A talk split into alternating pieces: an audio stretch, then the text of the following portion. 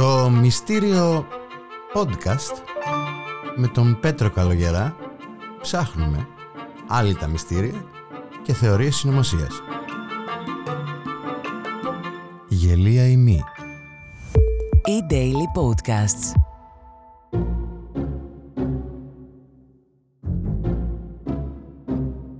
Καλησπέρα σας φίλες και φίλοι. Είναι ένα ακόμα επεισόδιο για το μυστήριο podcast με τον Πέτρο Καλογερά και ύστερα από το άλλο το μυστήριο, το σοβαρό αυτό άλλο το μυστήριο γιατί σας είχα προειδοποιήσει ότι πρόκειται περί σοβαροτάτου μυστηρίου στην Αυστραλία αν υπάρχει ε, θα περάσουμε σε μια θεωρία συνωμοσίας η οποία είναι βασικά είναι δύο θεωρίες συνωμοσίας σε μία. Δηλαδή εμπλέκονται και ενώνονται από ένα άτομο. Απλά είναι δύο διαφορετικές θεωρίες της νομοσίας που αφορούν το ίδιο άτομο. Ο οποίος κύριος αυτός. Δηλαδή ό,τι και να έκανε πάνω του όλοι πέφτανε. Ρε, Ακόμα. Έχει πεθάνει ο άνθρωπος. Έχει, πάνω του όλοι πέφτουν πάνω του. Δηλαδή ό,τι και να έκανε, ό,τι και να μην έκανε. Πέφτανε πάνω του όλοι. Δηλαδή δεν είναι τυχαίο που είναι δύο θεωρίες συνωμοσίας και αφορούν το ίδιο πρόσωπο. Και άμα ψάχναμε κι άλλο, θα βρίσκαμε κι άλλες. Γιατί έχει κι άλλες, δηλαδή ασχολούνται με μαζί του. Και τι έκανε, έγραψε έτσι. Ένα κείμενο έγραψε. Τι έκανε, τίποτα. Εσείς λοιπόν δεν θα το ξέρετε με το κανονικό του όνομα που είναι Charles Dodson.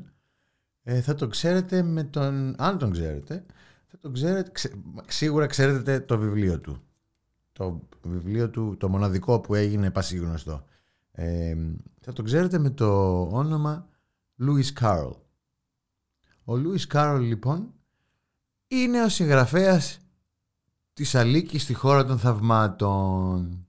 Τώρα έγραψε κάτι ποίηματα μετά, ένα sequel για την Αλίκη, μέσα από τον καθρέφτη, τι βρήκε εκεί η Αλίκη, τι να βρει και εκεί, τι τα χρωματιστά θα βρει και πάλι με, με κάμπιες, με, με, βότανα κτλ.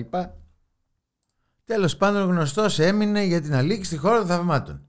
Το οποίο έχει γίνει διασκευή σε κινούμενα σχέδια, σε κόμιξ, σε illustration, σε ταινίες. Ε, την Μπάρτον, αυτά το διαβάζει ο κόσμος 150 χρόνια τώρα και κάτι παραπάνω από τότε που εκδόθηκε. Η πρώτη λοιπόν θεωρία συνωμοσία, γιατί έχει πολλές αυτό το βιβλίο, δηλαδή έχει πάρα πολλές θεωρίες. Δηλαδή ασχολούνται και το αναλύουν οι άνθρωποι συνέχεια για κάποιο λόγο που δεν καταλαβαίνω. Είναι ένα βιβλίο για παιδιά. Οκ. Η Αλίκη κοιμάται, πάει, ονειρεύεται σε έναν παράλογο κόσμο, γιατί τα όνειρα είναι παράλογα και δεν είναι λογικά, και ξυπνάει. Αυτά. Από εκεί και πέρα κάθε ένας του δίνει τη δική του αυτή. Δίνει ότι είναι πολιτικό, ότι είναι αντιπολεμικό, είναι ερωτικό. Δεν ξέρω. Πάντως η, η θεωρία της νομοσίας που θα ασχοληθούμε τώρα λέει ότι είναι λέει για παραισθησιογόνα ναρκωτικά. Έλα. ναι, ναι, ότι ο κύριος ε, Κάρολ ε, έπαιρνε ναρκωτικά και το έγραφε και είναι ένα bad trip ξέρω εγώ ή, ή παρεστήσεις που έβλεπε ενώ πήρε ναρκωτικά. Αυτή είναι η εξήγηση η σοβαρή και, και αυτή έχει θεμέλια δεν μπορώ να πω. Δηλαδή δεν υπάρχει καμία απόδειξη ότι ο Κάρολ έπαιρνε ναρκωτικά. Καμία. Δηλαδή και στο ημερολόγιο του έγραφε ότι πίνω το ποτό μου. Λάβδανο, ίσως πήρε και καμιά φορά λάβδανο που είναι ο πιούχο και εκείνη την εποχή το έβρισκες παντού. Αλλά το ότι έπαιρνε ναρκωτικά και έγραφε με παρεστήσεις παιδικά παραμύθια δεν φαίνεται πουθενά να στηρίζεται αυτό σαν θεωρία. Μπορεί βέβαια, μπορεί βέβαια να είχε κανένα φίλο και να τον έβλεπε και να έγραφε και αντί να γράψει ας πούμε ήταν και μαθηματικός και φτιάχνε puzzle και γρίφους και αντί να έγραφε ας πούμε έπαθε αυτό ο φίλος μου ο Τόμας Μπέιν ε, τότε ε, θα γράψω για μια κάμπια που καπνίζει η Ναργιλέ. Βλέπετε πόσο ταιριάζει. Αλήθεια. Δεν ταιριάζει. Αλλά να σας πω κάτι. Αυτή πώς τη λένε, η θεωρία συνωμοσίας ότι είναι ένα bad trip, ξέρω εγώ, και ότι έπαιρνε ναρκωτικά και έγραφε παραμύθια ο Λούις Κάρολ, βγήκε το 1960. 100 σχεδόν χρόνια μετά το θάνατο, το, όχι το θάνατο, συγγνώμη, το, την κυκλοφορία του, του βιβλίου. Τότε αυτοί που τα λέγανε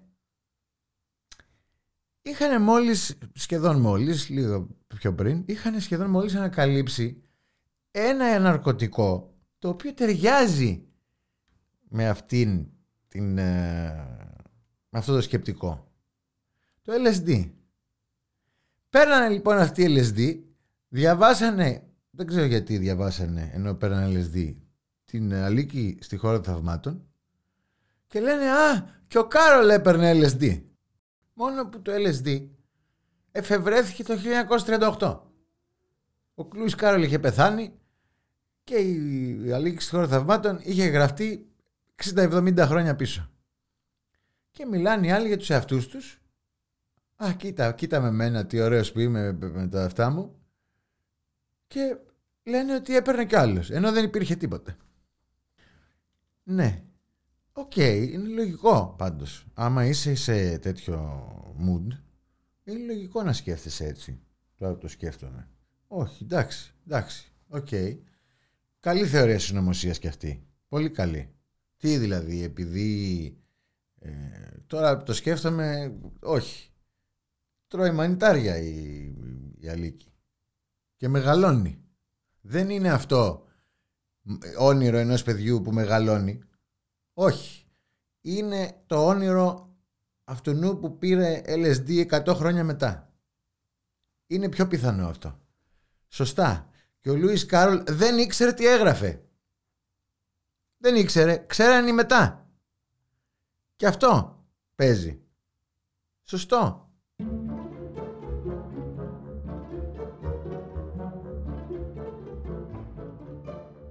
Τέλος πάντων, αυτή ήταν η μία θεωρία συνωμοσία που στέκει από ό,τι είδατε. Δηλαδή, έχει, έχει και αυτή θεμέλια στοιχεία. Έτσι, γιατί δεν υπήρχαν αυτά τα πράγματα όταν το έγραφε ο, ο Λουίς Κάρολ. Δεν βγήκαν 100 χρόνια μετά, έτσι. Και υπάρχει και μια ακόμα θεωρία συνωμοσία ε, για τον Λουίς Κάρολ, πιο κουφή από την προηγούμενη. Είναι λοιπόν η θεωρία συνωμοσία που η Αλίκη στη χώρα των θαυμάτων συναντά τον Τζακ τον Αντεροβγάλτη. Πώς η Αλίκη στη χώρα των θαυμάτων συναντά τον Τζακ τον Αντεροβγάλτη; Για πείτε μου εσείς. Υπάρχει λοιπόν θεωρία συνωμοσία που λέει ότι ο συγγραφέας της ε, Αλίκης στη χώρα των θαυμάτων ο Λούις Κάρολ ήταν ο Τζάκο Αντεροβγάλτης.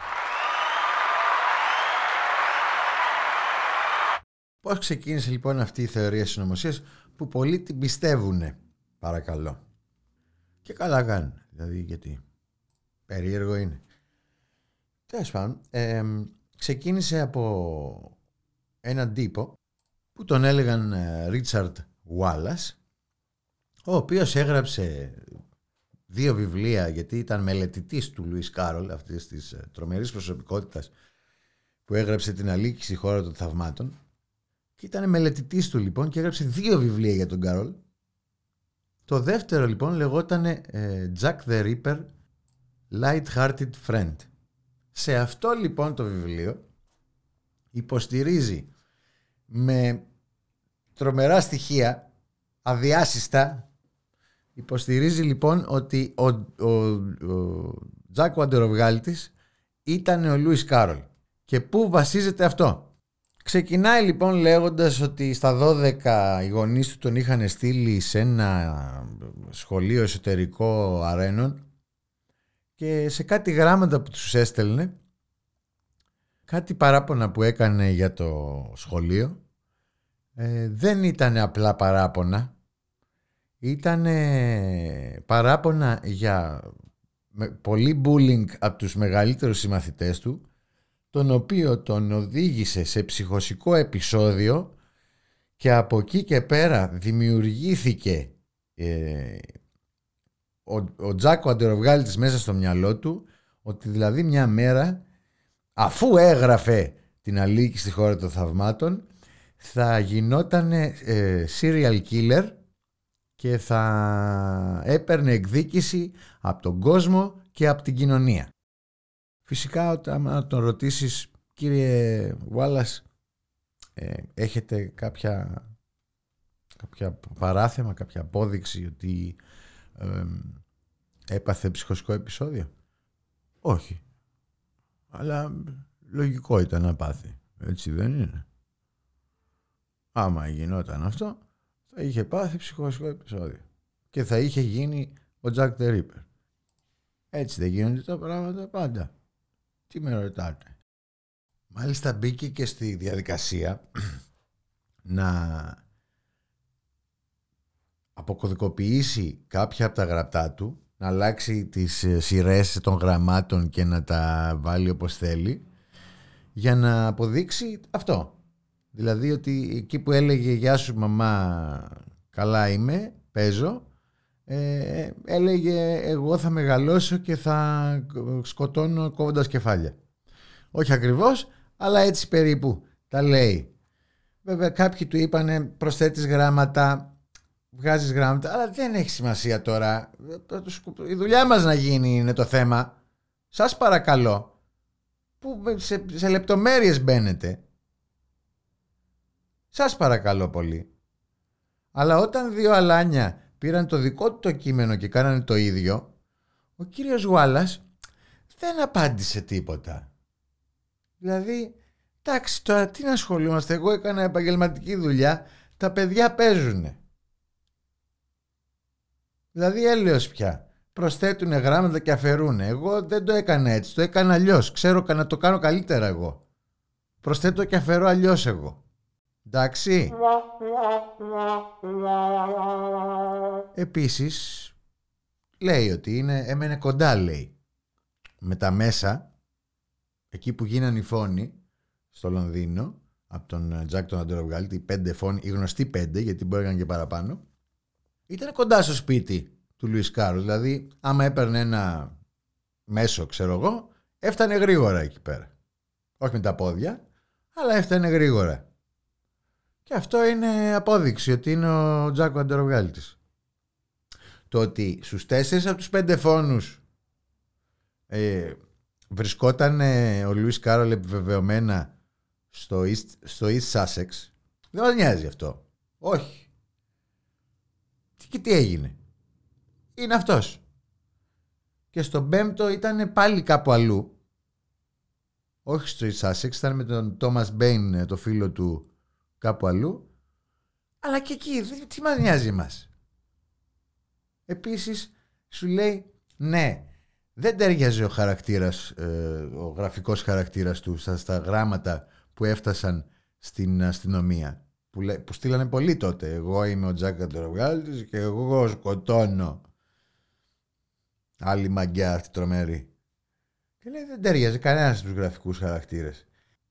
Αλλά λέει ο Γουάλλας που είναι καλύτερος και επαγγελματίας και το κάνει καλύτερα και έχει δικό του τρόπο που διαφέρει από τους άλλους. Δηλαδή θέλει να κάνει τη δουλειά του πιο σωστά από τους άλλους. Έτσι δεν είναι. Το σπρώχνει καλύτερα. Λέει, ο Τόμας Μπέιν λέει τα έγραφε, ο φίλος του. Ναι ρε φίλε, σου λέει ο άλλος, αλλά ο Τόμας Μπέιν τότε είχε προβλήματα αναπηρίας, ούτε να κουνηθεί δεν μπορούσε. Πώς έγραψε. Έγραψε Είχες τον Τζακ τον αντεροβγάλτη πάνω από το κεφάλι σου. Με το ζόρι θα έγραφες. Τι είναι αυτά τα πράγματα που με ρωτάς; Ντροπή σας δηλαδή που μόνο και μόνο απορρίπτετε τη θεωρία μου. Τη συνωμοσία. Αν είναι δυνατόν, εγώ τώρα με τις καλύτερες προθέσεις αλλάζω γράμματα για να σας κάνω το χατήρι.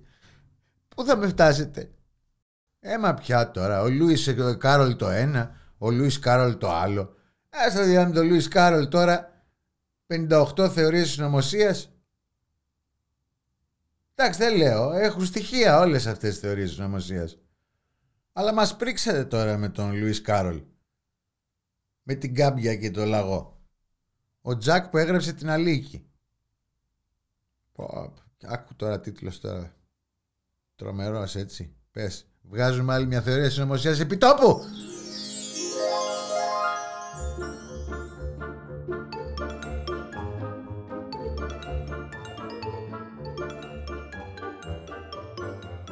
Αυτές ήταν λοιπόν οι δύο θεωρίες συνωμοσίας σε μία γιατί και οι δύο έχουν το Λουίς Κάρολ που έγραψε την Αλίκη στη χώρα των θαυμάτων και με αδιάσειστα στοιχεία χωρίς δεύτερη σκέψη είναι ο Τζακ ο αντροβγάλτης ναι okay. είναι αδιάσειστα δεν μπορώ να πω εντάξει οι άνθρωποι τα έχουν σκεφτεί σοβαρά όλα αυτά Τέλος πάντων αυτό ήταν ε, η διπλή η δύο σε ένα θεωρία συνωμοσία. Στο επόμενο επεισόδιο, στο το μυστήριο podcast με τον Πέντρο Καλογέρα, θα έχει ακόμα ένα άλλο το μυστήριο. Γεια σας. Για να μην χάνετε κανένα επεισόδιο, ακολουθήστε μας στο Spotify, στα Apple και Google Podcasts.